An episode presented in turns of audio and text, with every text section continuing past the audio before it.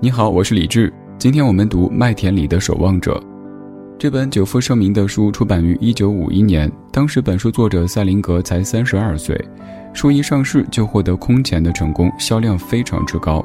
赛林格一夜之间成为国民作家，之后这本书也一版再版，以每年二十五万本的销量，成为当时美国年轻人人手一本的书。到现在为止，它的销售量已经达到六千五百万册，成为名副其实的畅销书。《麦田里的守望者》获得巨大成功之后，塞林格就实现了小说当中主人公霍尔顿的愿望。他在一个偏僻的乡间建立了一间小屋，开始隐居，从公众视野当中彻底消失。据说他隐居之后还在写东西，但是不再出版，把手稿偷偷地锁起来。世人对此非常好奇，有人去他隐居的地方探望，在他的窗口往里偷看。有人出于爱或者恨的各种情感，写了一些无法证实的回忆录。他越是不爱开口说话，人们越是好奇。隐居四十五年，塞林格成为了一个神话。那么接下来，我们就走进这本塞林格的代表作、成名作，大家非常熟悉的《麦田里的守望者》。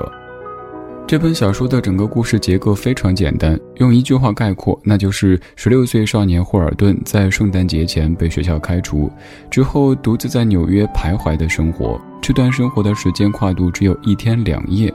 那么在这短短的一天两夜当中，究竟发生了什么故事呢？主人公霍尔顿是一个中学生，出生于富裕的中产阶级家庭。他虽然说只有十六岁，但长得很高，整日穿着风衣，戴着猎帽，游手好闲，不愿读书。他对学校当中的一切，包括老师、同学、功课、球赛等等，都烦透了。这一天又一个学期结束了，他因为五门功课当中有四门不及格，再一次被校方开除。他丝毫不感到难受。因为这已经是他第四次被学校开除了，已经习惯了。在他看来，同学也好，老师也罢，都是一些虚伪的人。霍尔顿认为，读书的目的应该是提升自己的精神修养，而不是追求物质享受。而他的很多同学、老师却将读书当成是追求物质的敲门砖，这让他感到非常厌恶。霍尔顿尤其厌恶他的室友斯特拉德莱塔。因为他是一个高大英俊的少年，总是能够轻易获得女孩的欢心。在一个周末的晚上，斯特拉德莱塔约了一个叫琴的女孩，没空写作文，因此他明知道霍尔顿被学校开除了，仍旧请求霍尔顿帮他写一篇描述性作文，最好是描述一幢房子、一间房间什么的。霍尔顿本来不想搭理他。但是却偶然得知，他将要约会的女孩正是他自己暗恋很久的那一位。于是霍尔顿想让室友给那个女孩问个好，顺便打听一下自己暗恋姑娘的情况，就答应了室友让他代写文章的请求。可是霍尔顿并不知道怎么描写房间，他花了一个小时，只写出了一篇关于垒球手套的文章。没过多久，室友回来了。他先问霍尔顿有没有帮他写好作文，当发现霍尔顿写的是垒球手套而不是房间时，他生气地斥责霍尔顿什么都干不好，难怪会被学校开除。霍尔顿抢过文章撕得粉碎。过了一会儿，他还是忍不住问室友约会的情形。室友斯特拉德莱塔告诉霍尔顿，整个晚上他们哪里都没去，就在借来的汽车里鬼混。霍尔顿曾经见识过室友在汽车里哄骗女孩子的花招，他总是诚恳地对女孩子说甜言蜜语，极尽下流之能事。想到这里，霍尔顿就血气上涌，揍了斯特拉的莱塔一拳，他随即也被室友狠狠地揍翻在地。霍尔顿被打得满身是血，却并不介意，因为在学校他经常被同学欺负，一切都已经习惯了。但是现在他感觉忍耐到了极限。这个学校让他受够了。在半夜，霍尔顿没有和任何人打招呼，反戴着鸭舌帽，快速地收拾好行李。临走时，他恶作剧一般的大喊大叫，吵醒了整栋楼的同学。他就这样告别了他待过的第四所学校，决定坐车去纽约。其实从这里我们可以看出，霍尔顿虽然清醒地意识到他的周围有太多虚伪的人，但是面对这个世界，他并没有奋起抗争，而是选择以消极和懦弱的态度去对待。这正是他性格当中软弱的一面。下了火车，霍尔顿想要给熟人打个电话，可是他盘算半天，竟然没有一个可以打电话的对象。最终，霍尔顿什么电话都没打。他找了一间小旅馆住下，透过窗户，他发现旅馆里住的全都是一些怪人。女装痞的老头正在穿着黑色小礼服照镜子，一对情侣正在用嘴往对方脸上喷水。这一幕幕让霍尔顿既惊讶又恶心。在旅馆里，有一个人怂恿霍尔顿招妓，开价五美元。霍尔顿的原则是不和自己讨厌的姑娘厮混。可现在焦虑、痛苦交织在一起，他稀里糊涂的竟然答应了。可是当那个女子真的来了，霍尔顿又感到非常紧张、非常害怕。他给了她五美元，便打发她走，但是那个女的却要得寸进尺的要十美元。霍尔顿不答应，那个女子就找人把他揍了一顿，并且拿走了他们想要的另外五美元。经历这一系列倒霉事情的霍尔顿越想越感觉窝囊，他甚至在想，不如就这样跳楼自杀。可是想到跳楼之后浑身是血的躺在地上，被一群傻瓜伸长脖子围观，他又放弃了这样的想法。讲到这里，霍尔顿的人物形象应该已经非常鲜明地出现在你脑海当中了：一个经历了挫折与失败就想到自杀、想要彻底离开这个世界的人。虚伪的世界让他失去了面对生活、面对社会的勇气，而他也没有应对挫折的信心。这正是霍尔顿性格当中的最大缺陷。回到故事里，此时距离圣诞节非常近了，天气异常寒冷，刺骨的寒风和脑袋上的冰柱让霍尔顿觉得自己肯定要得肺炎了。他忍不住开始想象自己葬礼上的情形。为了不去想肺炎和葬礼，霍尔顿数了数兜里的钱，只有三张一元和几枚二十五美分、十美分的硬币。他把硬币都扔进湖里，又想起自己要是就这么死了，就再也见不到心爱的妹妹了。于是他决定偷偷溜回家一次，见妹妹一面。霍尔顿对妹妹菲比是非常体贴关怀的，他们的父母都很忙。很少能和他们进行有效的沟通，所以妹妹是霍尔顿生命当中最大的慰藉。霍尔顿带着家里的钥匙一路步行回家，偷偷溜回家的霍尔顿发现父母都不在家里，只有妹妹菲比正在熟睡。他一下子放松了下来，悠闲地坐在书桌旁读着菲比的笔记。霍尔顿很喜欢孩子，喜欢孩子的天真稚气，也喜欢读他们的笔记。读完之后，霍尔顿叫醒了菲比。菲比看到哥哥，简直欣喜若狂。接着，他意识到还没有到周三，便问哥哥怎么这个时候回来了，是不是又被学校开除了？霍尔顿一开始还狡辩，但后来经不住妹妹的反复追问，就说出了实情。妹妹非常担心哥哥，说霍尔顿一定会被父亲打得半死的。霍尔顿只好耐心地向妹妹解释，老师、同学都很虚伪，很讨厌。他讨厌学校里的一切，不得已才会退学。不料菲比一针见血地指出，霍尔顿根本就是讨厌所有事情，不管什么学校，不管什么事情，他都讨厌。霍尔顿矢口否认，菲比却要霍尔顿列出一个他非常喜欢的东西来。霍尔顿说，他希望自己能当一名麦田里的守望者。麦田里，一群孩子在嬉戏打闹。每当他们要靠近悬崖时，他的职责就是及时的把他们捉住。霍尔顿守护那些纯洁的孩子，不被社会的不良风气所玷污。这个想法足以证明，霍尔顿其实并不是一个叛逆的、愤世嫉俗的孩子，他同时也是一个善良的、拥有自己独特见解的孩子。霍尔顿和菲比聊了一会儿之后，他们的父母回来了。他不想见到父母，只能悄悄溜走。无处可去的他选择到从前的英文老师家里聊天。他很敬重这位老师。老师劝霍尔顿找准未来方向，学校教育能够帮助他了解什么适合自己，什么不适合自己。霍尔顿听得困了，老师看出他的倦意，就让他睡了。但是他没睡多久，就发现这位老师竟然有一些不轨的行为。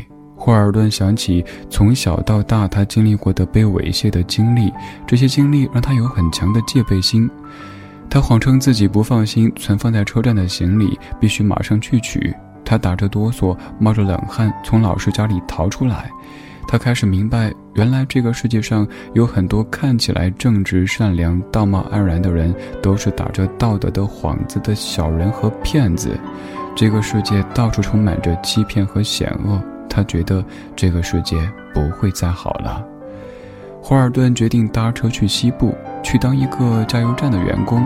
他要假装成一个聋哑人，因为这样他就不用和人交流了。然后他要建一座小木屋，娶一个同样是聋哑人的美丽妻子，谁都不许在他的木屋里做虚伪的事，说虚伪的话。但他想在临走之前再见妹妹一面，于是托人给他带去一张便条，约他到艺术馆门前见面。没想到菲比带着一只大箱子来见霍尔顿。原来妹妹打定主意要跟随哥哥一起走，无论霍尔顿怎么说都不能改变妹妹的主意。霍尔顿不得已只能先带妹妹去一趟游乐园。霍尔顿给菲比买了票，让她去玩小时候最爱的旋转木马。菲比骑了一次又一次，一直到下起雨来。此时的菲比穿着一件蓝色大衣，在雨中骑着旋转木马。这样的画面让霍尔顿突然觉得这个世界没有那么糟，于是他决定不出走了。回家后不久，霍尔顿生了场大病，又被送到一家精神疾病疗养院里。出院之后的霍尔顿依旧对人生感到非常迷茫，依旧不知道该如何和这个世界相处。以上就是《麦田里的守望者》这本书它所讲述的故事。接下来我们说一说这本书对于当时的美国社会以及今天的我们可以带来怎么样的启发。霍尔顿是本书的主人公，和很多青少年一样，他愤世嫉俗、百无聊赖、充满叛逆。我只想当个麦田里的守望者。我知道这有点异想天开，可我真正喜欢干的就是这个。虽然说我知道这听起来有点不像话。当我们看到书中主人公霍尔顿说出这样的话语时，可能会感觉有些难过，因为这是一个少年内心最真挚的愿望：做一个麦田里的守望者，永远守护那个纯洁无瑕的儿童世界。麦田与孩子，想一想就觉得很美好。所有父母都希望自己孩子可以更优秀、更幸福，费尽心思的为他们设计人生，但是却不知道有可能危险就在孩子脚下。没有真理光照的孩子，世界处处是悬崖；没有真理保护的孩子，黑暗邪恶正如巨兽一般的在扑向他们。在费尽心思让孩子优秀、出人头地的时候，别忘了他们的生命需要真理的更新和保护，他们需要守望者的护卫。社会是个不断摆动的大时钟，每个人都是组成时钟的齿轮。作为社会的一份子，其实无法真正的脱离这个群体独立存在。我们有时刻牵挂的家人，有协作共进的同事，有着各种各样的身份和标签，必然是要适应这个社会的一些规则。人们在一生当中的这一时期或者那一时期，想要寻找某些他们自己环境所无法提供的东西，于是不断寻找，彷徨失措，到头来发现没有一件能够真正满足自己的东西。塞林格说：“长大是人必经的溃烂。青春时期，我们肆意呼喊着青春就是用来浪费的，要活出自己，追逐心中的梦想，鄙视着周遭的一切规则。之后发现，这个世界并不会为我们改变什么。